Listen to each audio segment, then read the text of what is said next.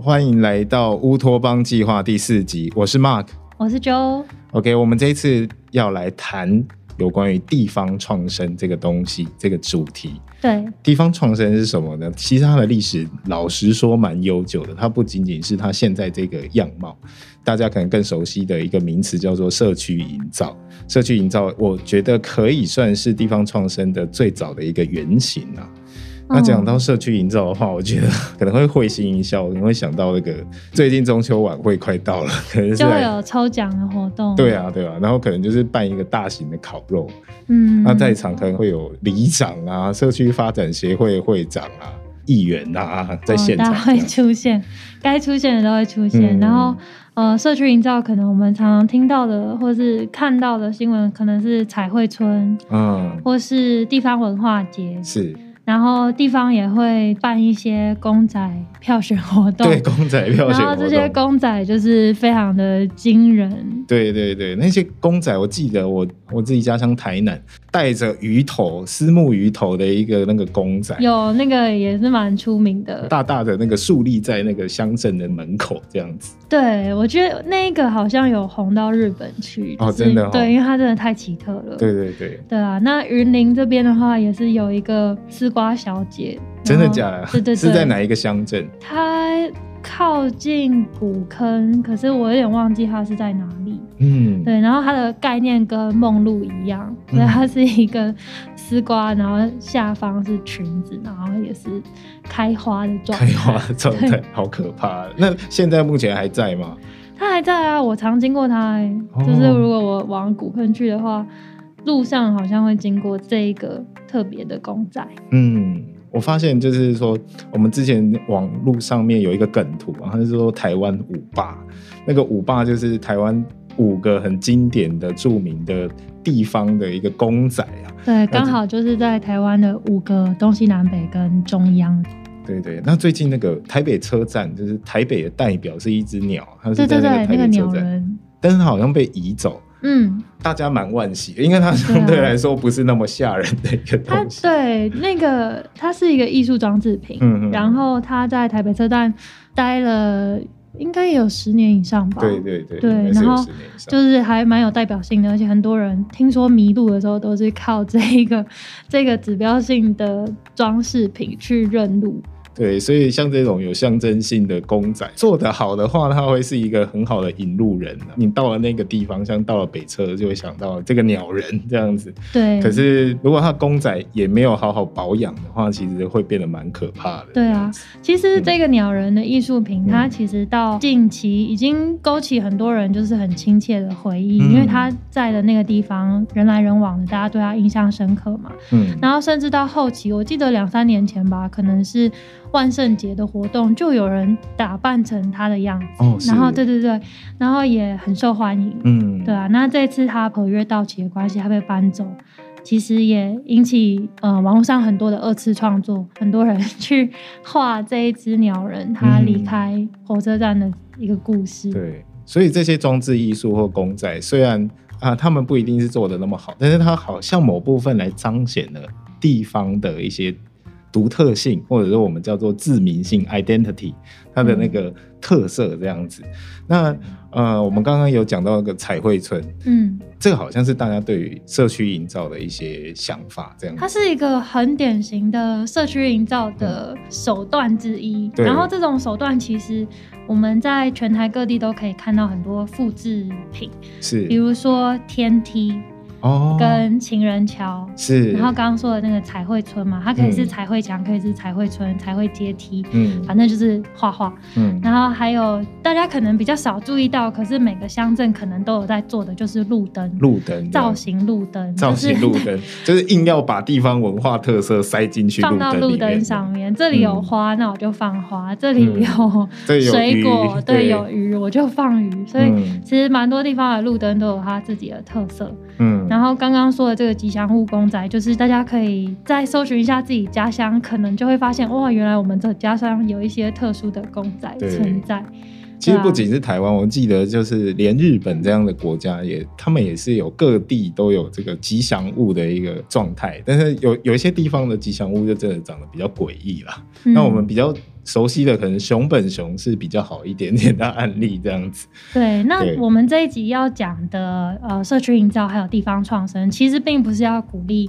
大家继续的往这个路线发展，因为其实我们认为这样子很特殊的标识性的东西，其实它能做的真的是有限。对啊，比如说之前嘉义有做一个高跟鞋教堂，对，然后那个高跟鞋教堂就是一开始出现的时候也是引起了很多话题性啊。其实不管哪里有做这些特殊的东西，你都会获得关注度跟话题性，这个是没错。对，但是。它会过期，对，然后这些东西它真的很短暂，然后后面还有很多的维护事项，所以你选择这个做法真的是有点像是短期特效药，可是你并没有实际上改变什么东西，对啊，那这些东西的出现其实有时候是来自于一些很热血的民意代表，或是地方民众，或是头人，那。其实我觉得他们也是很好心的。很热情的想要为地方做一些事情，对，做一些事情。他们有他自己的资源，可以积极的争取到这些经费，对，然后去执行。对，只是很可惜的状况，就是他们的最高指导原则是有特色最重要。对，有时候有特色最重要，它有点像是一个魔戒啊。有特色当然大家都非常欢迎啊，有亮点大家也会觉得说，相对来说发展没那么好的一些乡村，可能可以获得一些希望或者是一些边际的。效益，譬如说一些经济啊，或者是观光彩的一个进入，可是这个东西真的能永续吗？我相信现在目前不论是地方创生或者是社区营造，有时候大家对它刻板印象啊，或者是一些可能负面的批评，可能其实原本都不是这两种政策，或者是说地方创生这样的政策想要带来的一个效果。有一点就是本末倒置的，对，走偏的状态，这样的对啊，因为很多时候呃。当我们进入地方，地方他们可能回头看自己的问题的时候，最直接的问题会觉得说我们没有特色，所以我们无法吸引。各种的资源或是人潮进来，是那所以他们立刻反映出来的想要拿钱做的事情就是创造特色。对对，但是这真的有点像一个垃圾食物，你一直吃它，就是啊，我现在肚子饿，对，所以我想要有饱足感，然后最快的可能就是 fast food，对，我们就选择垃圾食物。可是这些东西，就是我刚刚讲的这些手段或者创造特色的一些做法，嗯，它可以创造的效益都是。很短期的，对，然后。就连地方文化节有时候都是这个状况，因为你你都是创造一个很短期的经济刺激，就像我们第二集讲到的那个奥运的状态，对，它都是有时间性的，然后过去就过去了，而且你如果重复的做这件事情，那个效应会一直往下减低，是啊是，所以我们其实要追求的社区营造或是地方创生。并不是刚刚说的这种，然后一直创造特色。对对，特色其实不是最终目标，它是可能是中间的过程。是没错，我觉得那个周讲的超级好了。那一个地方没特色真的是问题吗？其实未必，最重要的还是就是说大家要在这里永续的生活下去。对，其实我们在讲的社区营造或者地方创生，其实核心的目标是希望一个地区它可以。自给自足，可以让所有人叫做安居乐业的在这里发展。那这个地方到底需不需要具备这种很观光性质的特色，去吸引外面的人进来？我觉得反而。不是最核心的发展目标。对对，没错。像那个新竹，其实它也是一个很没特色的地方啊。那这边对新竹的听众觉得比较不好意思一点，但是其实新竹人常常我认识的新竹人，尤其去过清大或交大念书的一些台湾的年轻人，都会说新竹是美食沙漠。可是他就是他有找到一个他自己发展的一个模式或者是模型。嗯，那大家可能会觉得说，哎，盖一个新竹科学园区，我也会想要盖新竹科学园区啊。可是确实不是每一个地方的发展条件都像新竹那个样子适合盖科学园区。其实最重要的还是要找到你自己啊城市或者是乡镇的一个 DNA 啊，你们的乡镇比较适合是发展什么东西？那发展那个东西怎么让这个发展的东西所产生的经济效益可以投入到永续发展上面？我觉得这个是未来或者是现在在做社区营造或者是地方创生更重要的事情，而不是一直去追求一些亮点或者是特色。地方的特色你去挖掘出来，那个 DNA 是很重要的。可是如果你是去打造或者是去仿造一个特色，譬如说，可能我自己是不太喜欢，像有一个地方是叫做那个妖怪村嘛，就是他直接对，他直接移植了日本的东西。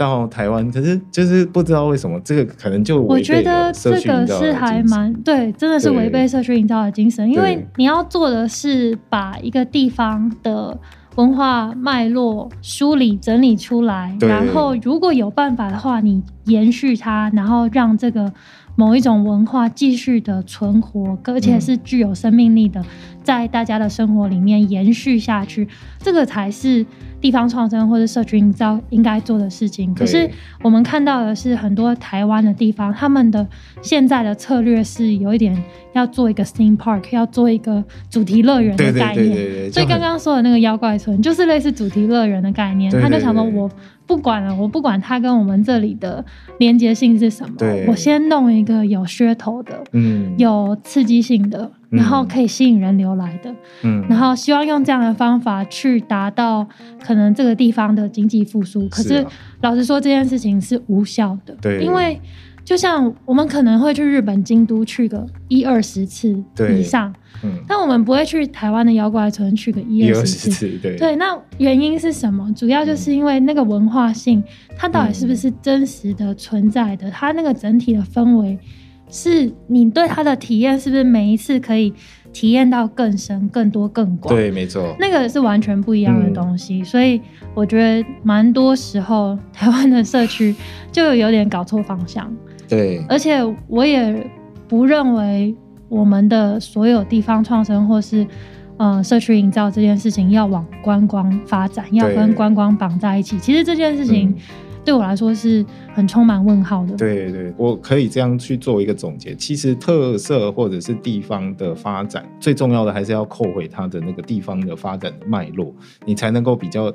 呃有深度的去体会那个地方。那只是说我们现在好像社区营造或者地方建设一些结果。有时候都是为了观光为主要导向，可是我必须要讲，就是观光其实只是附加的，最重要还是在那边生活的人，他有没有办法永续的住在那边，或者他是否喜欢，或者是有安居乐业这件事情。真的。对，那讨论到这个地方创生，它的前一个原型叫做社区营造，那大家发现说，哎，这个名称好像一直在变，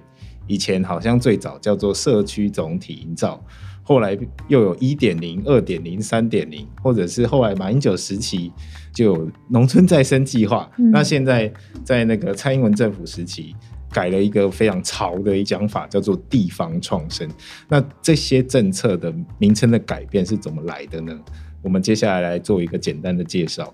那社区总体营造这个词啊，它第一次进到公部门的体系是一九九四年，就是二十七年前。是。那在一九九四年之前，地方的社会已经有这个词汇出现了。是，可是它在一九九四年的时候才真正的被纳入可能公部门的执行方向。嗯。然后那个时候就是文件会的主委是一个女生，她叫申学庸，是一个声乐家。嗯。然后她就是在立法院报告的时候，她在市政。报告里面提到了这个社区总体营造的概念，对，然后他把这个词汇带进了政府，然后告诉大家说，我们如果要做社区总体营造的话，主要的目标，他讲了几个，一个是要建立社区的文化，是，然后再来是凝聚社区的共识，是，然后还有建构社区生命共同体的概念，这样子，然后所以就是有点把文化跟我们的经济发展要结合在一起，对，这样子的时候，他是有提到就。就是人啊，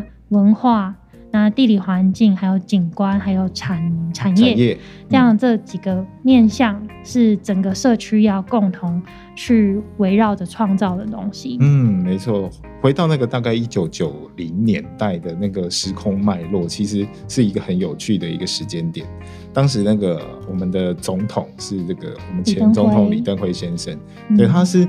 政治强权强人，那个蒋经国过世之后，哎，临危受命接手来当总统的一个领导人这样子。那其实他的身份也很特殊，他作为一个所谓我们的台湾的本省人，然后经历过日本时代的教育。他怎么被国民党去做信任或者接纳，其实是他遇到很多的困难。那当时啊，一九九零年代，其实就是我们有一个讲法是叫做“台湾前烟角木”。嗯，最近大家很喜欢谈股票，其实台湾的股票的高潮哈，第一次达到破万点这个东西，就是在大概一九九零年代左右，啊，它之前之后来发生的。那那个时候，除了经济上面的进展之外，很重要的是在政治上面也有很多活跃的活动。譬如说，那个时候党外或者是民进党就成立了，造成的就是说台湾的政治还有台湾的经济，就是有很多很多的可能。那很有趣的是，就是社区总体营造这个东西，其实确实一开始是从这个学界或者是党外提出来的。比较有趣的是，为什么民间的概念或者是学界的概念可以被当时的中央政府所采纳呢？其实蛮有趣的是，当时李登辉前总统他身为一个本省人，大家如果有看那个国际桥牌社的话，就会发现说，总统这个位置虽然贵为一国之主，他的位置其实坐的不太稳，他在党内就遇到了很多的挑战。对，中央政府是有，就是很明显的外省跟本土的派系在做拉扯。对，然后就是在他当上总统以后，很明显的这个冲突有浮上台面。对，没错，像譬如说，就是当时的军队的首领，就是这个郝柏村先生，他当时也是兼任这个所谓的行政院长。那甚至是后来有出走一批国民党人，是以外省籍的。人为主的外省籍精英为主，像赵少康啊这些当时的青年才俊，其实让啊李登辉担任国民党主席，甚至是当总统的时候，其实受到很多挑战。嗯，那另外呢，在党外啊。其实李登辉总统也受到很多威胁，就是国民党在地方的控制力逐渐的丧失。嗯，那个时候，对对，那个时候民进党非常非常厉害，就是有选上好几席的地方政府的这个县市首长。那最经典的案例应该就是宜兰。嗯，对，宜兰在陈定南啊先生，他当时虽然是无党籍，选上了宜兰县长，那他就是拒绝了当时。啊，王永庆先生想要在宜兰当地设六轻，嗯嗯嗯，对，那选择一个以环保路线为发展方向的一个总体的策略，真是不得了。六轻现在来到了 云林，来来到了鸠的故乡 云林，多么惨！那对环境就是有很大的冲击嘛。其实民进党当时啊，因为他们选上了地方政府，可是哎，如果地方政府其实，在台湾的脉络之下，其实是很仰赖一个东西，叫做统筹分配款，就是中央政府会每年定期拨一笔钱给我们的地方政府。当时民进党选上地方政府的县市首长之后，中央政府基本上就不太给他什么建设或给他们什么钱，因为这个就是两党之间的这个政治的角力。对。那所以呢，这个民进党的县市首长，他们就必须要找另外一个发展的路线。对对对，因为在那个年代啊，刚刚说的，可能台湾的经济正在起飞，或是股市破万点的时候，原本地方他们其实都很仰赖中央提供的资金去做很大型的建设。对，没错。对，可是当我们呃一个地方，他的首长跟中央政府是不同人，然后在那个年代，他们又可以很直接的去。掌握你的资金来源的话，那地方就必须要寻求其他有别于做大型建设的发展方式。对啊，没错，就是像以前中央政府就会丢大型的所谓十大建设的计划啊，或者是盖这种大型的工业区的计划到地方。可是，哎，今天。你已经不是我的小弟了，或者说你已经不是我家的人了，我就不会把资源丢到你那边。对，那当时民进党选上了呃宜兰县长的啊这位尤喜坤县长，现在也还在政治台面上。那当时其实就发现了，其实地方或者是社区其实是很有潜力去发展他们自己的 DNA。所以其实基本上社区总体营造或社区营造的滥觞啊，可以说说是从宜兰县开始。一开始是一个所谓的在野党执政的县市开始的一个策略和手段，那后来国民党的所谓的本土政权，也就是李登辉先生，他觉得这个概念其实也很不错。那大家也知道，当时的社会是非常有活力的，那也有经历过所谓野百合学运。那当时的总统李登辉也有接见这些学生，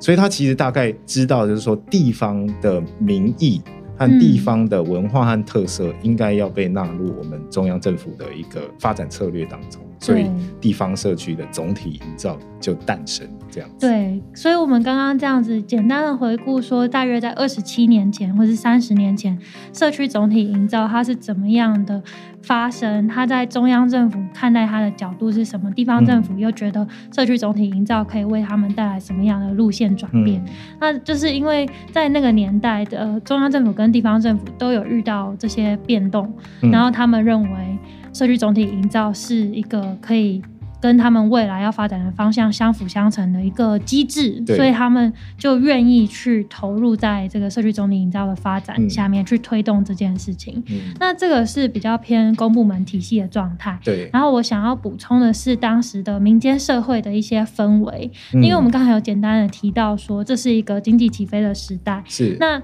一开始我们可以想到的，也许是那个林强的《向前走》这一首歌。那《向前走》这首歌，他就说我要去台北打。嗯，所以就是那个时代背景是说，很多的年轻人他们都离开了家乡，然后他们很积极的要去台北出人头地，嗯，是这样的一个状态。那其实它也可以反映到说人口外移的这件事情，嗯，在那个年代就已经很明确的发生了。嗯，林强这首歌的做成的年代是在一九八九年，那在大概一九八二、一九八零年代，其实也有相关的一些有名的作品，对。啊，就是在讨论，就是说所谓乡愁这件事情，对对，像譬如说一九八二年，我最喜欢的那个歌手叫做罗大佑，最近也刚拿到那个金曲奖的贡献奖这样子。那《鹿港小镇》这首歌，就是它里面其实在一九八二年的时候就提到说，台北不是我的家，我的家乡没有霓虹灯，然后也有讲到说，鹿港妈祖庙里非常非常繁盛的啊人潮，哎，渐渐的就不见了这样子。那其实就是那段期间开始，我们好像就有发现说，台湾有一个。非常强的一个城市化的一个现象在发生，就是大家大部分的乡村人口或者是小镇里面的人口，必须要往大都会去做迁移。那这也是就是当时社会。或者是社区营造，乃至于现在的地方创生，一直在面对的一个课题，就是所谓城乡发展不均的一个课题。对，我觉得《鹿港小镇》这首歌的歌词也会带到说一个文化的失根的状态。对，就是它反映出的是可能原本乡村带有的一些特质，是在离离开它以后，它会慢慢的消失。对，对，那。这是很明确的乡愁的状态。然后我也想补充另外一本小说，现在才刚再版，就是重印，有一本书叫《千江有水千江月》。然后它是在当时也是一九八零年代这个时候，在联合报上面刊载一个连载的长篇小说。然后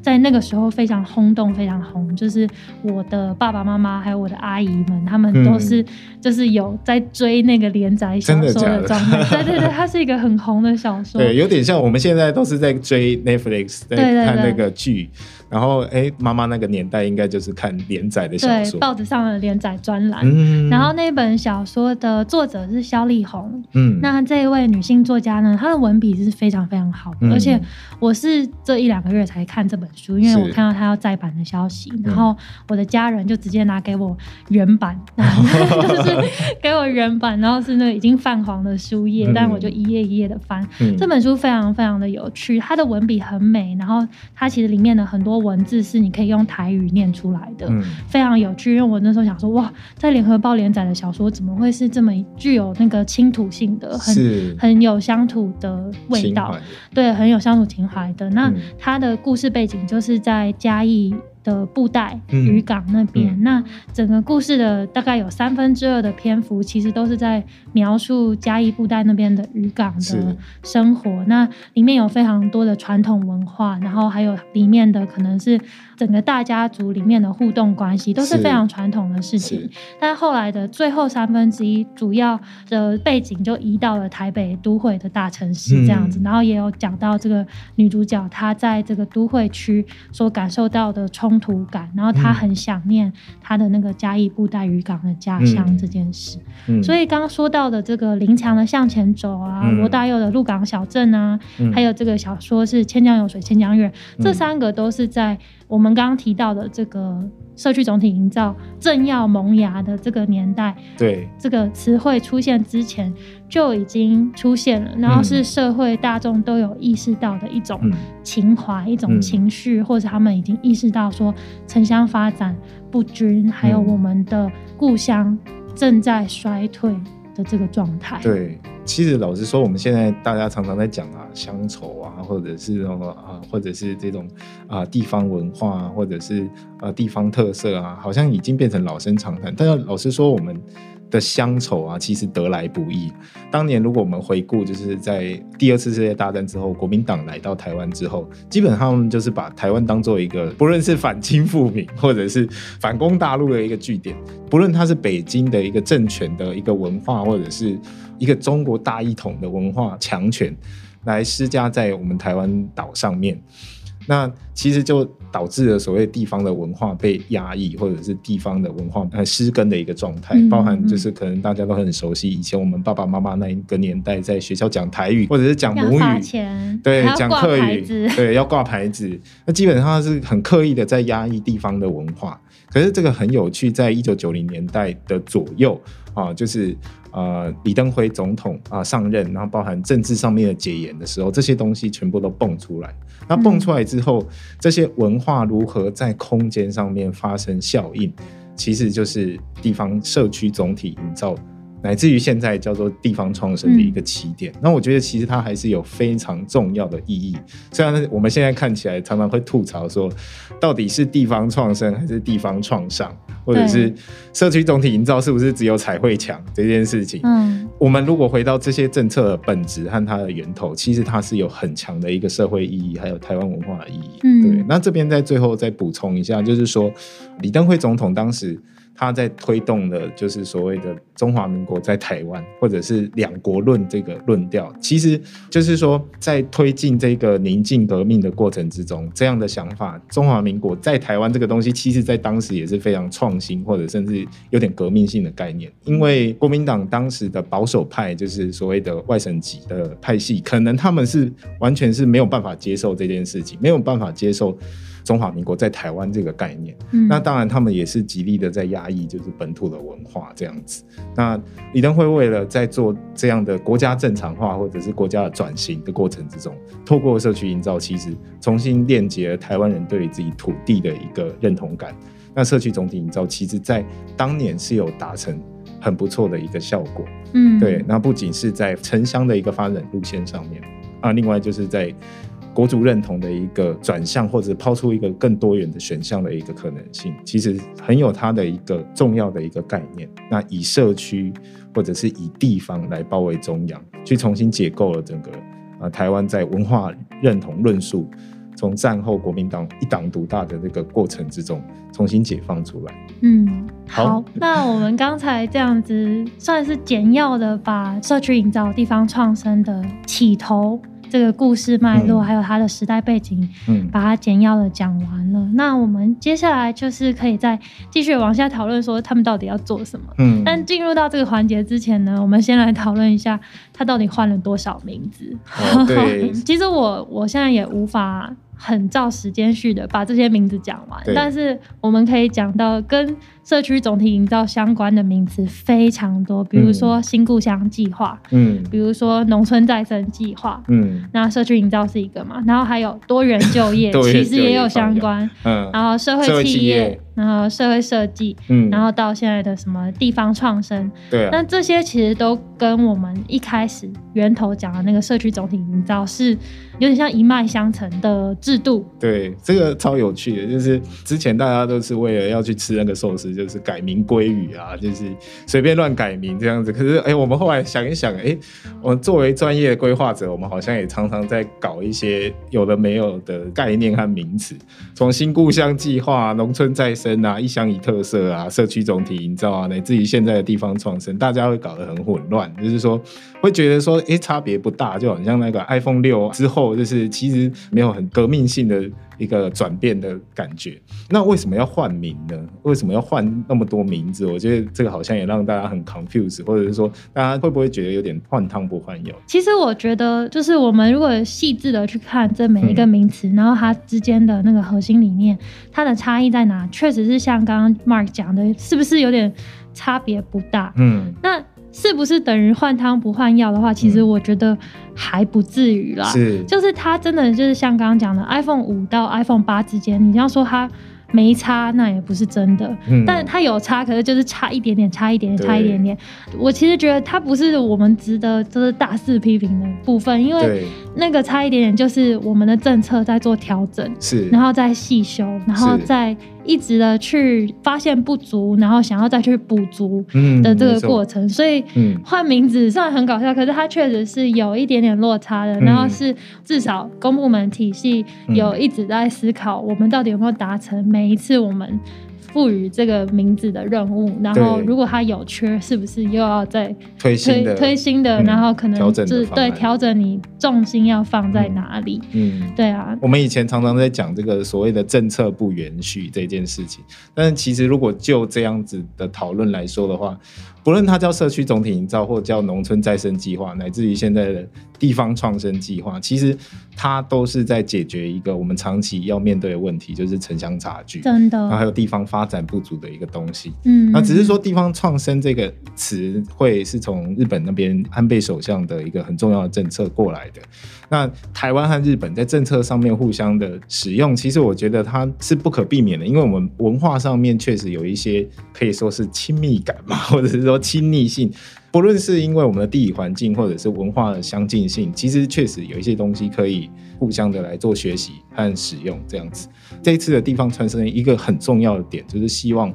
它改善了过去社区总体营造或者是农村再生计划必须仰赖补助款这件事情的概念。它是希望地方能够发展自己的特殊的产业，以投资代替补助这件事情，是它一个很重要的一个。气化的一个核心理念，让在地的经济可以重新活络起来，其实是地方创生的一个很重要的一个新的观念。这样子，那其实也有一些地方做的还不错。这几年很红的，可能就是院里那边的这个令草的一个行业。嗯嗯，他们最近其实也有相关的一些产品慢慢的在出现，那或者是桃园那边也有一些的相关的聚落，对大溪。我我很欣赏的会是三峡那边，三峡有一个企业叫甘乐文创，是。嗯，不知道 Mark 有没有听过？那甘乐文创他们一开始是主要是做课后辅导的这个机制。是。那课后辅导之余，也去重新的看三峡这边的一些地方文化，然后把它做包装跟做传承，然后到现在他们有自己的豆制品的工厂，嗯，做豆腐、做豆浆，然后这些饮食直接弄成一个餐厅，嗯，然后这些内容或者他们这样子营运所获利的东西，会再投注到。地方的刚刚说的这个小朋友课后辅导的事业上，我觉得真的很厉害。对，其实我觉得地方创生或者是社区营造最重要的，就是还是要有一群人哦，一群在地的人，或者是对在地有认同感的人，就是愿意回到家乡去做生活，然后去做行动这样子。其实人才这件事情，其实可能是很重要的一件事情。然后他们如何运用创意？把地方的一些所谓的 DNA，嗯，重新的去找回来，然后进而把它作为一个啊，可能可以自给自足的一个行业的话，其实是很重要，在地方创生能不能成功的一个关键。那现在其实如果我们来讨论的话，不论是社区营造或地方创生，现在目前普遍遇到课题，我们可能大概可以区分成。乡村和都会对乡村型跟都会型的，那这边地方创生想要解决的问题呢？乡村我们看到就是大家常常会谈的课题，刚刚都有提到，就是人口外流。是那人口外流的话，它也会造成经济的动能不足，你劳动力不足嘛？那还有就是可能外部的企业就是也不会进来，那这里整体的发展就会趋缓。然后另外这个状态也会导致当地的可能社会福利的资源都是比较稀缺的，对，你医疗。条也不好，然后教育的机构也不够多，对，然后可能是一些辅导的设施，是。或是就业环境，基础设施可能对基础设施什么都都是比较少的，嗯。那就业环境当然也会比较差，所以对。它就是有一点像是一个呃往下的漩涡，嗯，然后恶性的循环，对，是一个恶性的。循环，对啊，像刚刚谈论到这个基础设施，Mark 就特别有感觉，因为像我来到台北工作之后，我发现就是说，哦，台北一区一个运动中心这件事情，好像是很普遍的。文山有自己的运动中心，松山有自己的运动中心，中山有自己的运动中心，这个东西超级 fashion。然后，可是，在台北就是感觉习以为常的东西。对啊，没有才奇怪，对，在我的家乡台南，我记得就是前几年全台南市挤出一个就是哦比较现代性的一个运动中心，这样子。云林也是，哦真的吗只有一个斗六，哦，真的斗六？有一个运动中心，对啊，对啊，所以这个东西就是乡村遇到各种的问题，就是这个青年人口外流，然后经济动能不足，社服资源少，然后另外它带来的就是基础设施的一个稀缺。对对，只是我们在说社区营造的时候，可能常常想象的场域就是这个乡村，嗯嗯，但实际上，其实社区营造在都会也是一样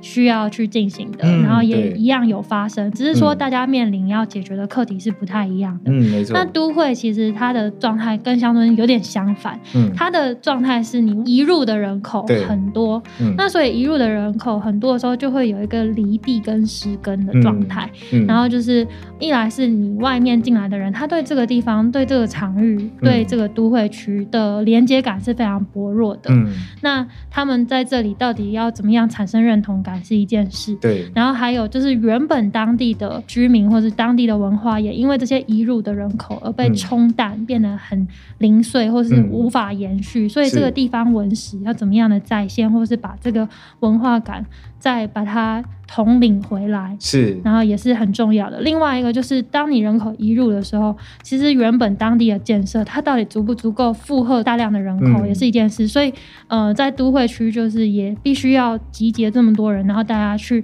寻找一个更好的生活环境，或是去争取一些更好的福利嗯，空间，对，都是在都会区嗯需要去解决的课题。嗯，那我们等一下可以讨论一下乡村和都会区不同的这种社区营造的一些案例好了。嗯，对，那我觉得都会区它也有一个很有趣的地方，就是都会区因为它的发展特别的迅速，所以导致说很多的地方的地景或者它原本的原貌，呃，其实就是会被抹除。改变的非常对对对快。譬如说，像台北六张里为什么叫六张里？这样的地名，哎，我们可能把它作为习以为常，可是我们就会忘记说，那它可能那边以前是农用的土地，只是说现在我们因为高度的都会化，完全跟当时的地景或者是历史脉络就是完全脱节。对，那个这个是我们现在都会区，无论是要谈地方创生或者是社区总体营造，非常需要去重视的一个点。对，那我觉得这个东西其实，如果你了解自己的城市发展的历史，你会对一个地方更有认同感。我觉得某部分也会提升幸福感，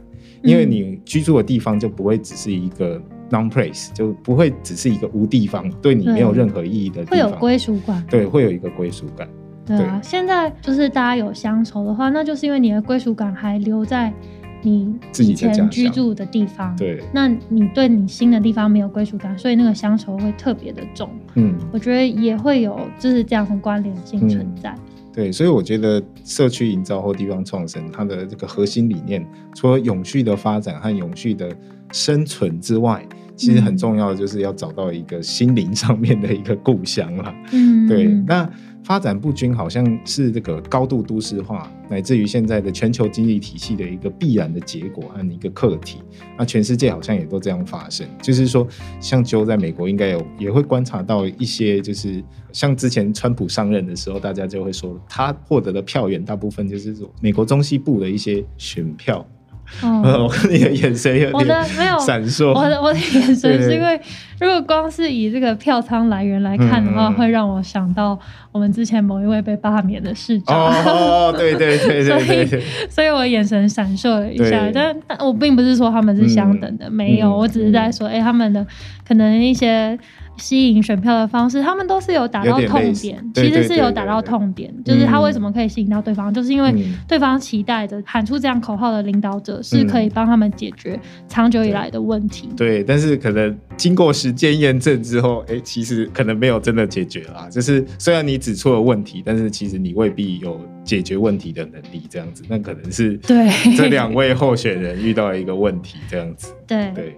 那发展不均，其实全世界都在发生，不论是离我们非常离近的日本，乃至于到远在几千公里之外的美国，其实都有遇到类似的问题。嗯，但是无论如何，社区营造或者是地方创生，都还是一个很重要的一个策略。只是我们要怎么把这样的工具用好，而不是把它用坏。没错，我们这一节的主题会想要讲社区营造，讲地方创生，最主要的原因是因为我们就有发现。发展方向真的很歪，嗯，可是我并不是说现在很歪，而是说像刚刚讲的，跑到现在二十七年了，三十年了，然后我们回去整理一下过往整个发展脉络的时候，像整个节目一开头讲到说，哎，地方他们在做社区营造的时候用了这些这些这些手法跟手段，然后回头去看的时候就发现，哇。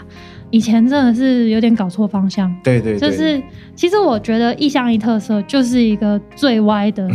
典型示范，虽然它有达到它的一些效果，嗯，可是那个可能就是阶段性的工作，对。因为我其实觉得没有必要一乡一特色，或是说，我们对一乡一特色的这个概念可能太狭隘。嗯，或许一乡一特色这件事情没有错，可是它到底那个特色应该是什么？是真的要一个产物吗？嗯，我觉得不必然。嗯，因为当它是一个产物的时候，然后你把你一整个乡镇的经济命脉放在那上面，哦，那也会造成另外那也很奇怪啊。对，就是又是一个鸡蛋放在同一个篮子里的概念。然后尤其是像呃我们。台湾很多地方都是积极的在发展观光、是旅游这件事情，可是你看遇到 COVID nineteen，遇到我们第一集讲的疫情，一下就瓦解。对，那你到底怎么样赖以生存呢？所以我觉得，如果你要建立一个健全的系统，嗯，一个可能是财源滚滚的系统，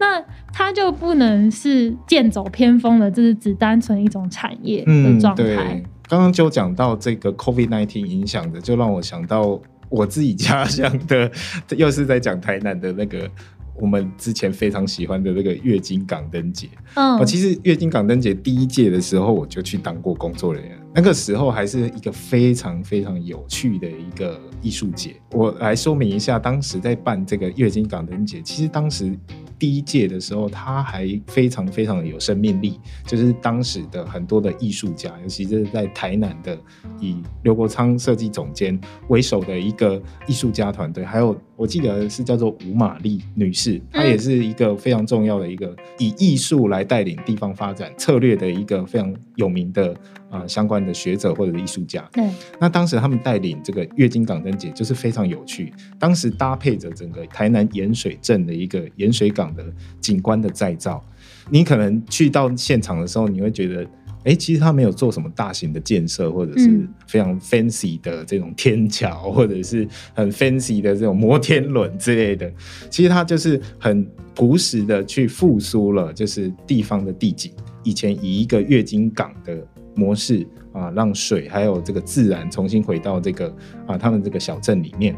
他就让这个地景非常的漂亮。那此外呢，就是加上有一群非常有才华的艺术家就进驻到那个地方，然后废弃物他们用环保再造的方式来打造各种不同大型的公共艺术。嗯，那再搭配了台湾的这个所谓的元宵节灯节。呃，跟过去台湾各地在办灯节，大家那个叫小朋友来做那个做那个灯笼的方式模式比较不一样，它是就是用环保的这种材料来做大型的公共艺术，然后搭配了灯的这个概念，然后整个放在他们啊月经港的地景上面，非常非常的美丽。那他第一届的时候，确实前几届真的是办的不错，可是他后来慢慢就是变成了一个。我可以说，可能有点像异乡一特色，它变成了一个大家每年都期待的一个活动，或者是说大家每年都依赖的一个活动之后。他后来在这几年，我个人觉得他有点慢慢走样，因为地方对于他的期待太大，然后因为觉得说在这样的活动之下，我有很多的摊贩，然后我有可能是叫做边际效应，我们就可以去摆摊或者有这种所谓的庶民经济的东西。可是这个东西其实有点像是兴奋剂，就是每年一年一次，你反而会依赖它。对对对对对，然后。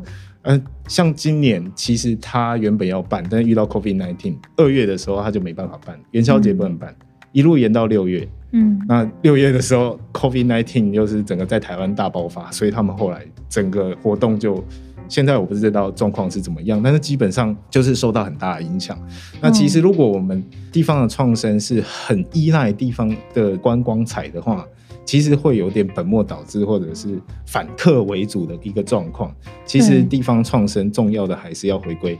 人民的生活、基本的生活和它的永续发展的一个可能性，而不是一昧的去追求它有某一个特色，或每一年我们一定要干嘛。嗯，然后或者是我所有的精力或者所有的资源、财源都一定投入在某一个特色上面，我觉得这个是非常危险的。对，就很像土地上面。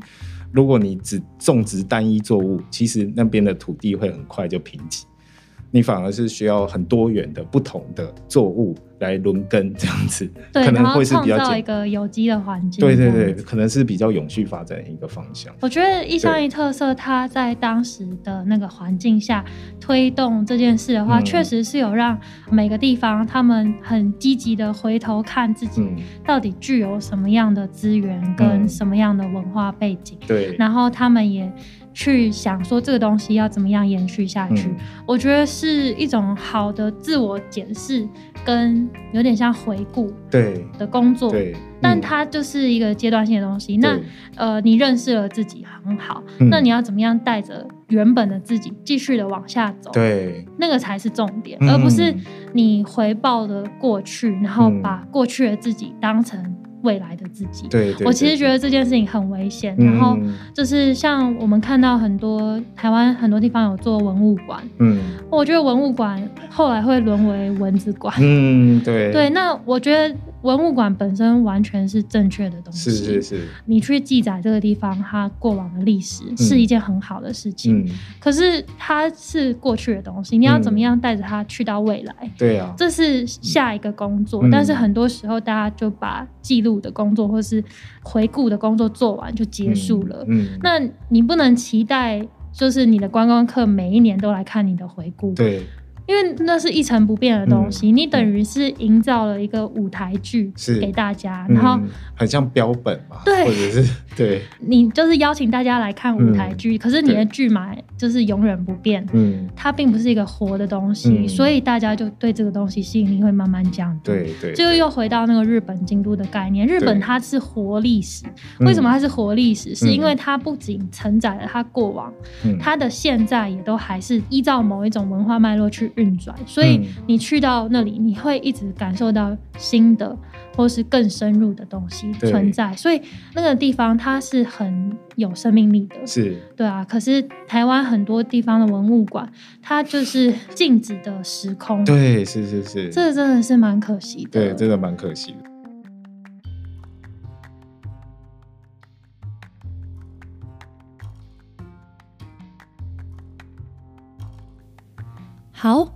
不知不觉呢，我们就落落等的讲了四十分钟，所以呢，我们希望在这里先暂时告一个段落。那刚刚我们已经带大家一起看过，就是社区营造在台湾，我们普遍会认为对它有什么样的刻板印象。然后呢，我们也大家一起看一下，说社区营造它到底换过哪一些名字，哪些东西实际的本质就是社区营造。然后再来，我们就开始讲说社区营造它在台湾是怎么样出现的。然后我们对于社区营造觉得它。应该要有什么样的功能跟任务，以及它应该要往什么样的路线去发展？那这是我们上半集的内容。下半集呢，我们会再带大家一起去看一下，说。嗯，社区营造在台湾实际上发生过哪些事情？然后有一些我们觉得很好的案例，有一些我们觉得嗯这个操作的方向可能要再做一些调整的地方，都放在下半集的部分。那欢迎大家再点选下半集，一起来跟我们了解社区营造的故事哦。